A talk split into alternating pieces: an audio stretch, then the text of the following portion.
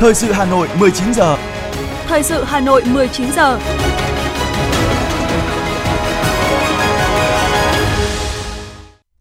Kính chào quý vị và các bạn. Bây giờ là chương trình thời sự của Đài Phát thanh Truyền hình Hà Nội, phát trực tiếp trên sóng phát thanh. Tối nay thứ ba, ngày 28 tháng 2 năm 2023. Chương trình có những nội dung chính sau đây. Chủ tịch Quốc hội Vương Đình Huệ tiếp Phó Chủ tịch Quốc hội Lào Khăm Bay Đam Lắt và đoàn công tác đang có chuyến thăm và làm việc tại Việt Nam. Ủy ban Kinh tế của Quốc hội tổ chức phiên giải trình về tình hình thị trường xăng dầu và kết quả thực hiện các nhiệm vụ giải pháp trong công tác quản lý nhà nước về xăng dầu. Chủ tịch Ủy ban Mặt trận Tổ quốc thành phố Nguyễn Lan Hương chủ trì hội nghị lấy ý kiến về dự thảo luật đất đai sửa đổi. Giá xăng dầu có thể giảm tiếp vào ngày mai. Phần tin thế giới có những thông tin, người dân Thổ Nhĩ Kỳ liên tục phải sơ tán vì động đất. Liên minh châu Âu EU gia hạn lệnh trừng phạt đối với Belarus. Mỹ và Canada yêu cầu gỡ bỏ ứng dụng TikTok. Sau đây là nội dung chi tiết. Thưa quý vị và các bạn, sáng nay tại Học viện Biên phòng, quyền Chủ tịch nước Võ Thị Ánh Xuân đã đến thăm, động viên cán bộ, sĩ quan và học viên Học viện Biên phòng nhân dịp Ngày truyền thống Bộ đội Biên phòng và Ngày Biên phòng toàn dân. Phát biểu tại buổi gặp mặt, quyền Chủ tịch nước Võ Thị Ánh Xuân biểu dương những thành tích mà học viện đã đạt được trong thời gian vừa qua, đồng thời gửi lời chúc mừng tốt đẹp nhất đến đội ngũ giảng viên, cán bộ quản lý giáo dục của Học viện Biên phòng nhân dịp Ngày truyền thống Bộ đội Biên phòng và Ngày Biên phòng toàn dân. Quyền Chủ tịch nước mong muốn học viện tiếp tục phát huy truyền thống của đơn vị anh hùng, tiếp tục đổi mới chương trình, nội dung, phương pháp giáo dục, đào tạo, giảng dạy, nghiên cứu khoa học và hợp tác quốc tế, gắn lý luận với thực tiễn công tác, chiến đấu của bộ đội biên phòng, thực hiện tốt phong trào thi đua, dạy tốt, học tốt, công tác tốt, kỷ luật nghiêm. Phấn đấu nâng cao chất lượng đào tạo toàn diện, chất lượng đào tạo của nhà trường là khả năng sẵn sàng chiến đấu của đơn vị, đào tạo ra những cán bộ biên phòng có đầy đủ đức, tài, vững vàng về bản lĩnh, lập trường chính trị, trong sáng về đạo đức, lối sống, giỏi về chuyên môn nghiệp vụ, am hiểu luật pháp trong nước và quốc tế, đáp ứng yêu cầu nhiệm vụ trong tình hình mới. Ghi nhận những đóng góp, Học viện Biên phòng đã vinh dự được Đảng, Nhà nước phong tặng danh hiệu Anh hùng lực lượng vũ trang nhân dân, 7 huân chương quân công hạng nhất, hạng nhì, hạng 3, 4 huân chương chiến công hạng nhất, nhì, ba, một huân chương lao động hạng 3 và nhiều phần thưởng cao quý khác. Sáng nay, tiếp Phó Chủ tịch Quốc hội Lào Khăm Bay Đâm Lắt và đoàn công tác đang có chuyến thăm và làm việc tại Việt Nam, Chủ tịch Quốc hội Vương Đình Huệ đánh giá cao và bày tỏ vui mừng trước những kết quả đạt được, trong đó có kết quả cuộc hội đàm với Phó Chủ tịch Quốc hội Việt Nam Nguyễn Khắc Định. Chủ tịch Quốc hội khẳng định Quốc hội Việt Nam luôn sẵn sàng trao đổi kinh nghiệm với Quốc hội Lào và cũng rất mong tham khảo mô hình hay, kinh nghiệm quý của các đồng chí Lào để Quốc hội Việt Nam hoạt động ngày càng hiệu quả hơn.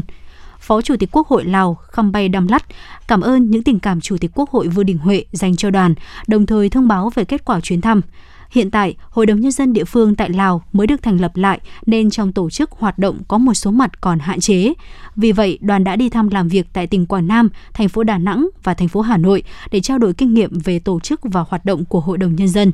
đoàn cũng đã có cuộc làm việc với ban công tác đại biểu của Ủy ban Thường vụ Quốc hội Việt Nam và hội đàm với Phó Chủ tịch Quốc hội Nguyễn Khắc Định để trao đổi kinh nghiệm về tổ chức nhân sự của Hội đồng Nhân dân, việc tổ chức lấy phiếu tín nhiệm với các chức danh do Hội đồng Nhân dân bầu hoặc phê chuẩn về tổ chức và hoạt động của Quốc hội.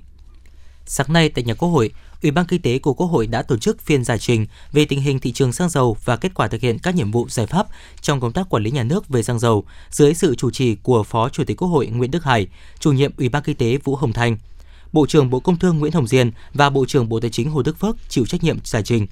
Tại phiên giải trình, các đại biểu Quốc hội ghi nhận sự nỗ lực của các bộ ngành trong công tác quản lý kinh doanh xăng dầu trong thời gian vừa qua, góp phần đảm bảo nguồn cung, ổn định giá cả, đáp ứng nhu cầu tiêu dùng của người dân và hoạt động sản xuất kinh doanh của doanh nghiệp. Tuy nhiên, các đại biểu Quốc hội cũng thẳng thắn chỉ ra những vướng mắc bất cập trong các quy định hiện hành. Doanh nghiệp sản xuất được hưởng cơ chế chính sách đặc thù nhưng không có cam kết về mức sản lượng tối thiểu, dẫn đến sự bị động khi phải tìm nguồn thay thế. Đánh giá về cơ cấu nguồn cung xăng dầu, cơ sở phân, phân giao tổng nguồn. Xăng dầu dự trữ quốc gia chưa được đọc bảo quản riêng theo luật dự trữ quốc gia mà vẫn phải cất trữ chung trong kho thương mại của doanh nghiệp, dẫn đến thiếu minh bạch, phương pháp tính giá có nhiều hạn chế, chưa đảm bảo tính cạnh tranh, chưa tuân thủ các quy luật của thị trường. Việc áp đặt định mức chi phí, lợi nhuận cho tất cả các doanh nghiệp dẫn đến triệt tiêu động lực cạnh tranh, chưa tính đúng, tính đủ cho doanh nghiệp. Một số yếu tố cấu thành giá được giả soát định kỳ 6 tháng hàng năm nên không phù hợp với tình hình thực tế. Phiên giải trình cũng ghi nhận nhiều ý kiến có giá trị của các chuyên gia, ý kiến của các tổ chức, hiệp hội đại diện cho doanh nghiệp, phản ánh tình hình thực tế và đề xuất nhiều kiến nghị cụ thể trong việc hoàn thiện khung khổ pháp lý về kinh doanh xăng dầu nói chung và sửa đổi Nghị định số 95/2021 nói riêng. Tiếp thu ý kiến chỉ đạo của Phó Chủ tịch Quốc hội Nguyễn Đức Hải và tổng hợp lại các kết quả của phiên giải trình, Ủy ban Kinh tế của Quốc hội sẽ hoàn thiện báo cáo gửi Ủy ban Thường vụ Quốc hội, Chính phủ, các bộ ngành có liên quan về 8 vấn đề của ngành xăng dầu, bao gồm nguồn cung, dự trữ, giá, quỹ bình ổn giá, điều kiện kinh doanh, mối quan hệ giữa các doanh nghiệp, công tác quản lý nhà nước, chính sách thuế tiêu thụ đặc biệt và thuế giá trị gia tăng. Trong quá trình tham mưu cho chính phủ sửa đổi Nghị định số 95/2021, đề nghị Bộ Công Thương, Bộ Tài chính tiếp tục bám sát, tập trung thực hiện các nhiệm vụ giải pháp đã nêu trong Nghị quyết số 499 của Ủy ban Thường vụ Quốc hội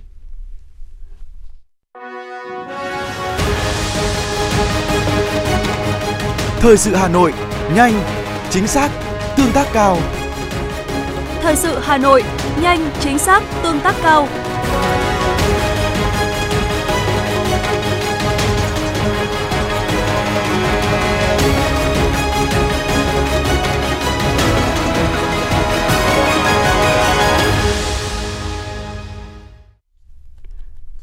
Thưa quý vị, các cấp ủy chính quyền địa phương, đơn vị phải tiếp tục tập trung triển khai thực hiện đề án 06 và coi đây là nhiệm vụ trọng tâm, phải được tiến hành thường xuyên, liên tục, huy động sự tham gia tích cực của toàn dân, sức mạnh của cả hệ thống chính trị, đảm bảo phương châm dữ liệu phải đúng, đủ, sạch, sống, đảm bảo an ninh, an toàn thông tin. Đó là ý kiến chỉ đạo của Chủ tịch Ủy ban nhân dân thành phố Trần Sĩ Thanh, trưởng ban chỉ đạo đề án 06 tại hội nghị sơ kết một năm triển khai đề án 06 chính phủ, chỉ thị 05 của Thủ tướng Chính phủ và nghị quyết số 18 của Thành ủy trong chiều nay. Hội nghị được tổ chức trực tuyến kết nối tới 30 quận huyện và 579 xã phường. Tới dự có Trung tướng Nguyễn Duy Ngọc, Thứ trưởng Bộ Công an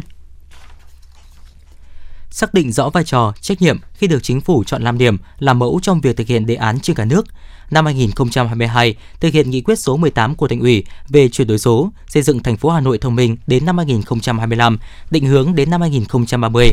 Ban chỉ đạo 06 thành phố tập trung chỉ đạo quyết liệt và đạt được kết quả tích cực. Cùng với việc thành lập ban chỉ đạo từ cấp thành phố đến từng thôn, tổ dân phố, đến ngày 30 tháng 12 năm 2022, Hà Nội đã hoàn thiện triển khai 25 trên 25 dịch vụ công thiết yếu đạt 100%.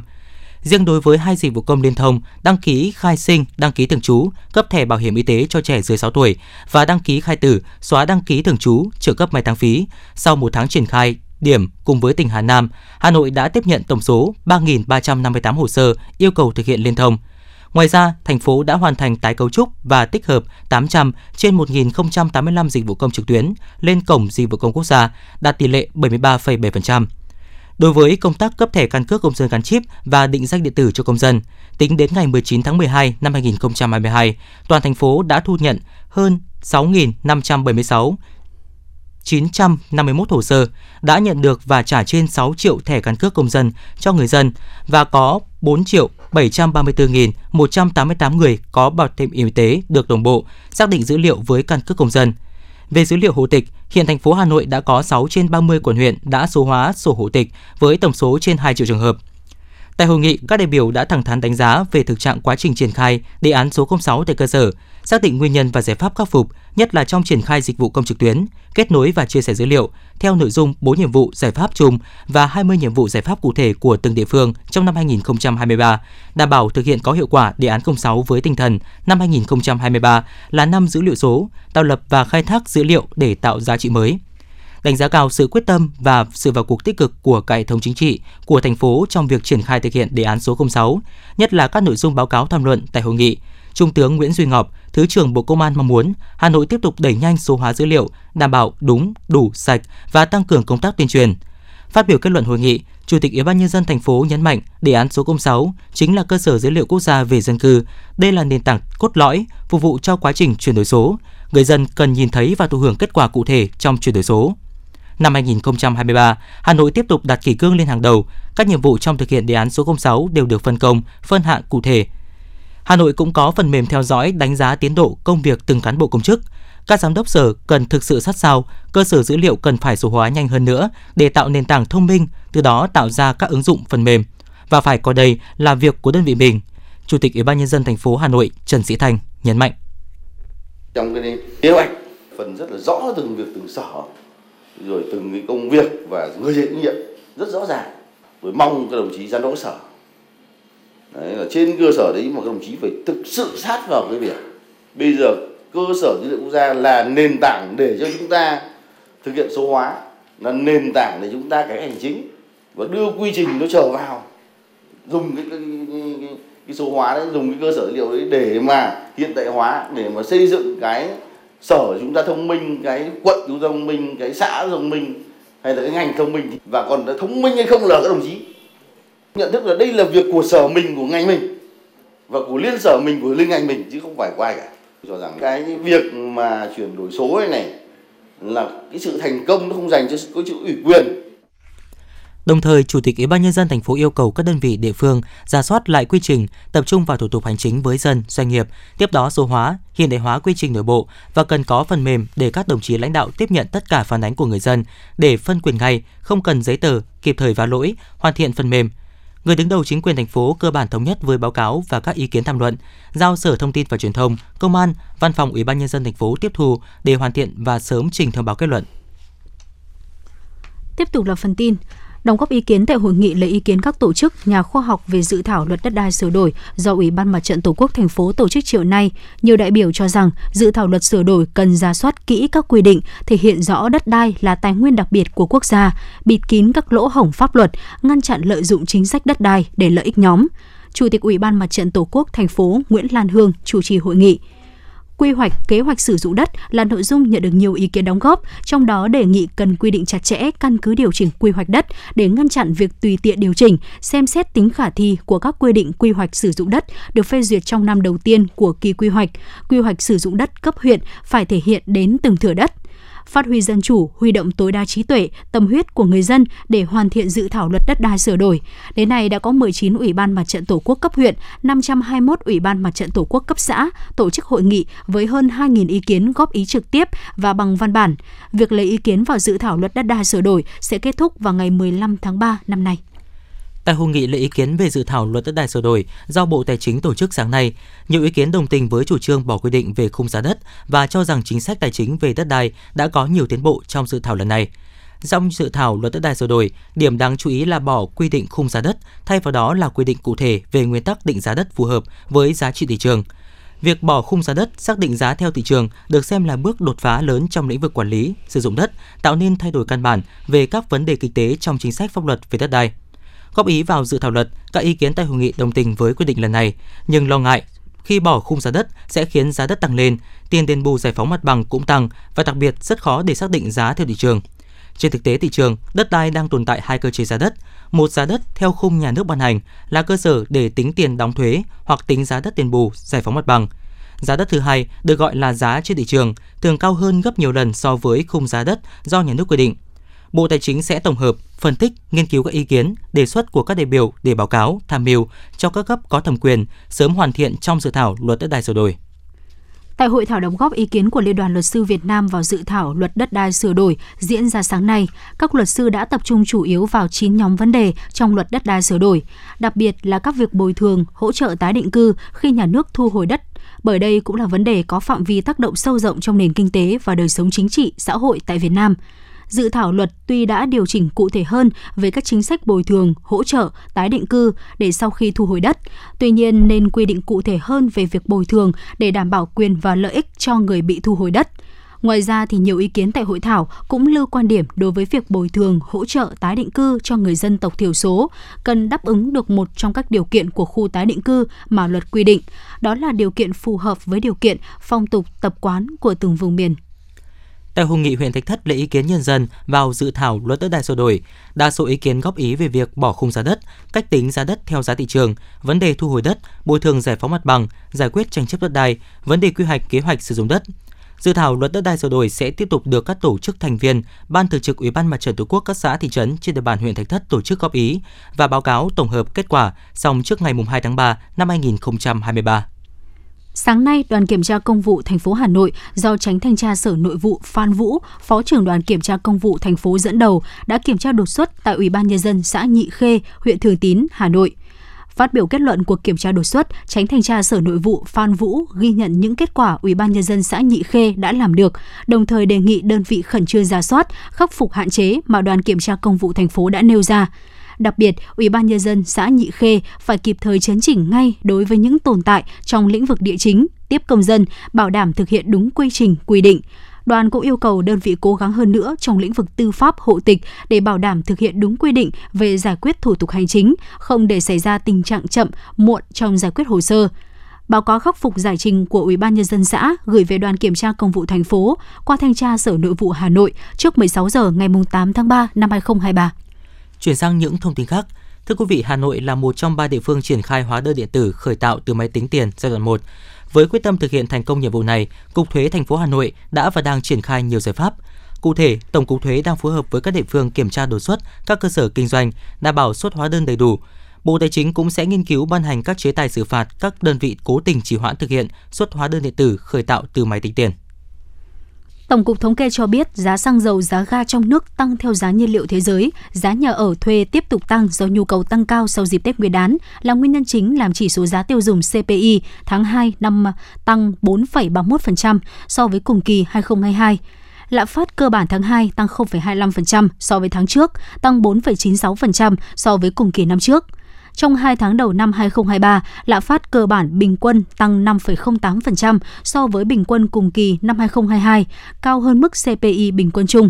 Nguyên nhân chủ yếu do giá xăng dầu từ tháng 7 đến tháng 12 năm 2022 giảm đã kiềm chế tốc độ tăng CPI chung thuộc nhóm hàng được loại trừ trong danh mục tính toán lạm phát cơ bản. Dự báo nhiều khả năng ở kỳ điều chỉnh chiều mai ngày 1 tháng 3, giá xăng sẽ giảm nhẹ khoảng từ 250 đến 350 đồng một lít, dầu diesel giảm khoảng từ 400 đến 500 đồng một lít. Tuy nhiên, mức điều chỉnh cụ thể sẽ còn phụ thuộc vào quyết định sử dụng quỹ bình ổn của cơ quan điều hành. Dữ liệu từ Bộ Công Thương cho thấy, giá xăng dầu thành phẩm bình quân trên thị trường Singapore cập nhật đến ngày 23 tháng 2 giảm gần 5 đô la Mỹ một thùng so với ngày 15 tháng 2. Thưa quý vị, thời điểm mận vào chính vụ là từ giữa tháng 5 đến giữa tháng 6, giá mận chính vụ dao động từ 15.000 đến 40.000 đồng một kg. Còn thời điểm này, mận trái mùa số lượng ít, thường được bán với giá cao hơn nhiều lần so với mận chính vụ. Hiện giá mận dao động từ 100.000 đến 150.000 đồng một kg, với loại mận quả to đều giá bán lên đến 180.000 đồng một kg. Do số lượng ít nên nhiều khách chậm chân sẽ không mua được hàng. Sau chuỗi thời gian cam sành liên tục lao dốc thì hôm nay giá cam sành đang dần khởi sắc trở lại. Từ mức giá 1.000 đồng một kg thì hiện nay cam chín đã có mức giá 7.000 đồng một kg. Với mức giá này, nông dân sẽ có lãi và số lượng cam chín tại vườn cũng sẽ nhanh chóng được tiêu thụ hết.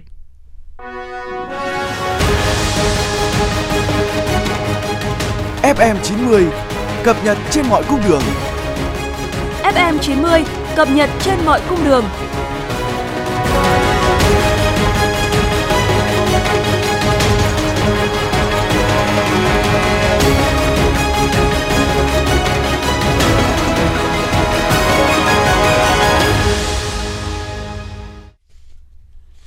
Hà Nội sẽ xem xét dừng hoạt động các tuyến buýt không hiệu quả, không thể để tình trạng có tuyến trợ giá từ 95 đến 96%, bởi đây là sự lãng phí, sử dụng không hiệu quả ngân sách. Nội dung này được Sở Giao thông Vận tải thành phố Hà Nội nhấn mạnh khi làm việc với doanh nghiệp xe buýt trên địa bàn. Sở Giao thông Vận tải cho biết các đơn vị buýt cần chủ động tăng sản lượng hành khách, doanh thu, giảm trợ giá từ ngân sách, đồng thời cải thiện chất lượng phục vụ, nhất là thái độ phục vụ của nhân viên. Thành phố sẽ kiên quyết xem xét dừng hoạt động các tuyến buýt không hiệu quả trong thời gian tới. Trung tâm Quản lý Giao thông Công cộng Hà Nội cho biết, hoạt động của xe buýt vẫn thường xuyên chịu ảnh hưởng do tình trạng ùn tắc giao thông, đặc biệt trong giờ cao điểm. Năm 2022 vẫn còn có tới 31 điểm chưa được xử lý. Trong năm 2022 đã có tới trên 5.000 lượt xe bỏ do tắc đường, chiếm 0,08%, hơn 72.000 lượt, tương đương với 1,2% phải điều chỉnh trình lộ, trên 576.000 lượt xuất bến muộn so với biểu đồ. Thưa quý vị và các bạn, nhận thức rõ tác động của môi trường đối với sự phát triển bền vững, thời gian vừa qua, Đoàn viên thanh niên Cộng sản Hồ Chí Minh trên địa bàn thành phố đã tổ chức nhiều hoạt động nhằm góp sức bảo vệ môi trường thêm xanh sạch đẹp. Ghi nhận của phóng viên Kim Xuyến.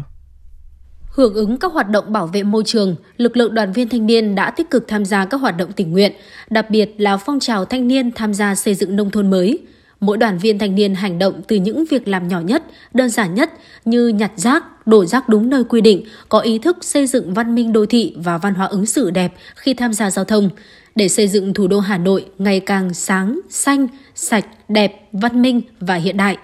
Mỗi cán bộ đoàn trở thành những tuyên truyền viên, tình nguyện viên tích cực nhất trong tham gia tuyên truyền, giữ gìn vệ sinh môi trường, đảm bảo trật tự an toàn xã hội, giữ gìn mỹ quan đô thị, tiến tới từng bước xây dựng lối sống văn minh trong đoàn viên, thanh thiếu nhi và nhân dân thủ đô. Ông Hào Văn Cường, Ban chấp hành đoàn thanh niên xã Thanh Liệt, huyện Thanh Trì chia sẻ. Ờ, đoàn thanh niên chỉ đạo các tri đoàn, khu dân cư và tổ dân phố ra quân vào sáng thứ bảy hàng tuần, ra quân đồng loạt. Thanh niên là ra quân công trình cây xanh thanh niên và nhiều tri đoàn đã huy động cả lực lượng thiếu niên cũng như nhi đồng. Các em cùng giúp việc các anh chị để thứ nhất là tuyên truyền giáo dục về ý thức ờ, bảo vệ môi trường cũng như là rèn luyện ý thức à, vệ sinh đường làng ngõ xóm đảm bảo à, không gian sáng xanh sạch đẹp và duy trì nông thôn mới ở địa phương. Hoạt động ngày thứ bảy tình nguyện và ngày chủ nhật xanh được các cơ sở đoàn triển khai thường xuyên, đồng loạt với các hoạt động gia quân thu gom rác thải, vệ sinh môi trường, trồng và chăm sóc cây xanh. Nhiều tổ chức đoàn khu vực nội thành đã đăng ký bảo vệ góc phố xanh, vỉa hè sạch, bóc xóa quảng cáo không đúng quy định, tham gia vẽ tranh bích họa trên các tủ điện, công trình công cộng, Đoàn thanh niên các địa phương khu vực ngoại thành đã huy động các đội thanh niên tình nguyện chung sức xây dựng nông thôn mới, tham gia lao động cải tạo đường liên thôn, liên xóm và cứng hóa đường giao thông nông thôn. Ông Nguyễn Quang Ngà, Phó Bí thư Đoàn Thanh niên Cộng sản Hồ Chí Minh, huyện Quốc Oai chia sẻ. Về tuổi trẻ Quốc Oai chúng ta tham gia xây dựng nông thôn mới đã thực hiện được ờ, các cái công trình phần việc à, tiêu biểu như là cái công trình đường hoa thanh niên, hàng cây thanh niên, 21 trên 21 xã thị trấn đã thực hiện được cái công trình hàng cây thanh niên à, và đường hoa thanh niên trên địa bàn huyện à, đối với cái nội dung à, à ra quân tổng vệ sinh môi trường để thực hiện theo cái kế hoạch của ủy ban dân huyện huy động đoàn viên thanh niên của các cái đơn vị kết nghĩa theo chương trình 06 của thành phố để huy động à, học sinh tại các trường trung học phổ thông cũng như là đoàn viên thanh niên tại các đơn vị địa bàn dân cư tham gia. Hoạt động của đội hình thanh niên tình nguyện, thanh niên xung kích tổ thu gom rác thải tham gia bảo vệ môi trường được các cấp bộ đoàn triển khai bài bản, tính hiệu quả cao. Nhiều cơ sở đoàn đã tổ chức cho đoàn viên thanh niên tham gia đảm nhận đoạn đường tự quản, tuyên truyền cho nhân dân nâng cao ý thức bảo vệ môi trường, thường xuyên thu gom rác thải đúng đảm bảo đúng nơi quy định – đồng thời duy trì tốt hoạt động cổng trường thanh niên tự quản xanh sạch đẹp, đảm bảo trật tự an toàn giao thông, tuyên truyền vận động đoàn viên thanh niên, thiếu niên nhi đồng chấp hành luật giao thông, ứng xử văn hóa khi tham gia giao thông. Hoạt động tuổi trẻ thủ đô không những được duy trì thường xuyên, liên tục mà dần trở thành hành động tự giác của mỗi đoàn viên, thanh thiếu niên và người dân. Thông qua đó đã phát huy cao độ, vai trò, trách nhiệm, tinh thần sung kích, tình nguyện của các cấp bộ đoàn và tuổi trẻ toàn thành phố góp phần bảo vệ, phát triển và tạo dựng môi trường xanh, sạch, đẹp. Thưa quý vị, Công an quận Hoàng Mai, Hà Nội ngày hôm nay cho biết, đơn vị đã tạm giữ hình sự 9 đối tượng thuộc Trung tâm đăng kiểm xe cơ giới 2910D ở phường Hoàng Văn Thụ, quận Hoàng Mai để điều tra về hành vi nhận hối lộ. Những người bị tạm giữ bao gồm Vũ Mạnh Cường, sinh năm 1974, giám đốc trung tâm, Phạm Trung Hiếu, sinh năm 1978, phó giám đốc trung tâm, cùng các đăng kiểm viên Nguyễn Mạnh Hà, sinh năm 1983, Nguyễn Khoa Minh, sinh năm 1983, Nguyễn Hùng Ngọc, sinh năm 1996, Nguyễn Văn Trình, sinh năm 1984, Nguyễn Tài Thanh Phong, sinh năm 1996, Đặng Lê Quân, sinh năm 1986 và Dương Tuấn Dũng, sinh năm 1987. Quá trình điều tra ban đầu xác định, từ khoảng cuối năm 2018 đến đầu tháng 9 năm 2022, các đối tượng đã nhận hối lộ khoảng 5 tỷ đồng. Bình quân mỗi tháng, tùy theo chức vụ, vị trí công việc, các cá nhân được nhận tiền, tiền ngoài luồng từ 2 triệu đồng đến 10 triệu đồng. Vụ việc đang được điều tra mở rộng.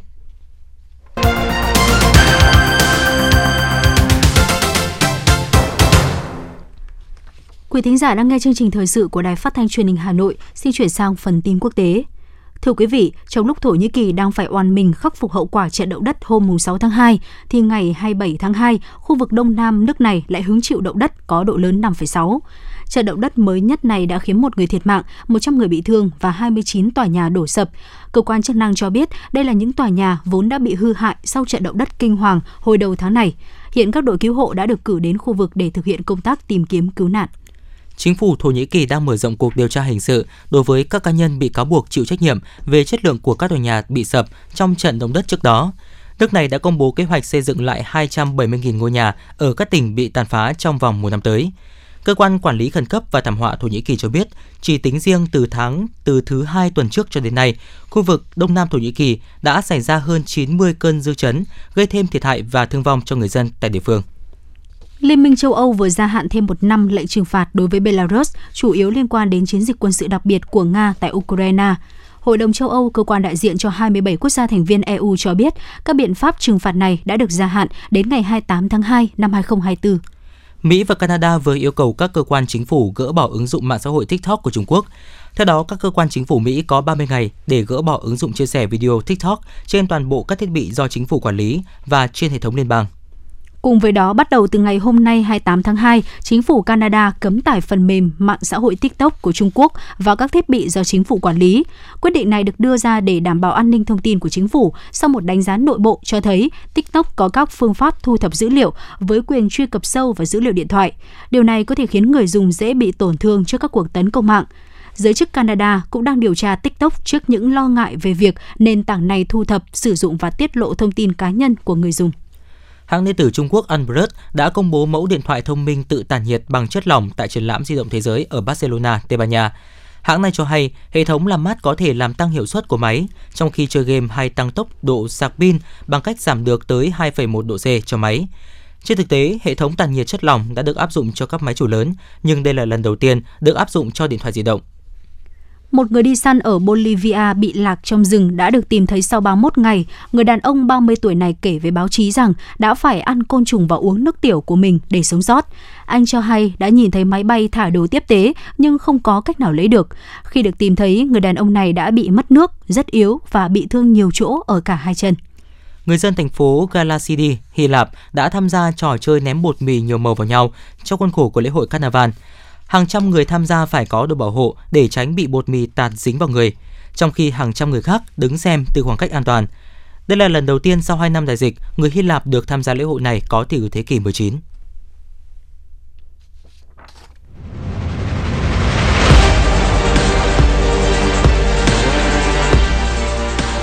Bản tin thể thao Bản tin thể thao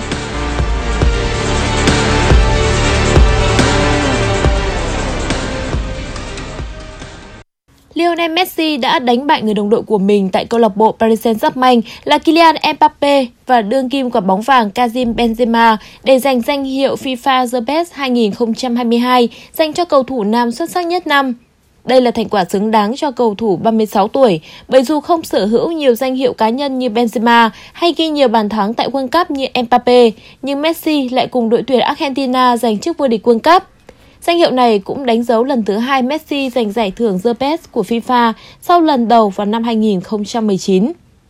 Nhà vô địch World Cup 2022 còn áp đảo các hạng mục bình chọn khi huấn luyện viên Lionel Scaloni và thủ môn Emiliano Martinez cũng lần lượt được sướng tên. Huấn luyện viên Scaloni vượt qua Carlo Ancelotti và Pep Guardiola trong cuộc bình chọn huấn luyện viên hay nhất – trong khi thủ thành Martinez vượt qua Thibaut Courtois và Jackson Bonu để giành giải thủ môn hay nhất. Trong khi đó, hạng mục dành cho cầu thủ nữ xuất sắc nhất gọi tên Alexia Putellas với danh hiệu thứ hai liên tiếp. Vắng mặt tại giải bóng đá nữ vô địch châu Âu, song cô gái người Tây Ban Nha vẫn để lại dấu ấn đậm nét khi giúp câu lạc bộ Barcelona giành chọn các danh hiệu ở đấu trường trong nước, cũng như dẫn dắt đội bóng xứ Catalan vào tới trận chung kết của Champions League mùa giải 2021-2022.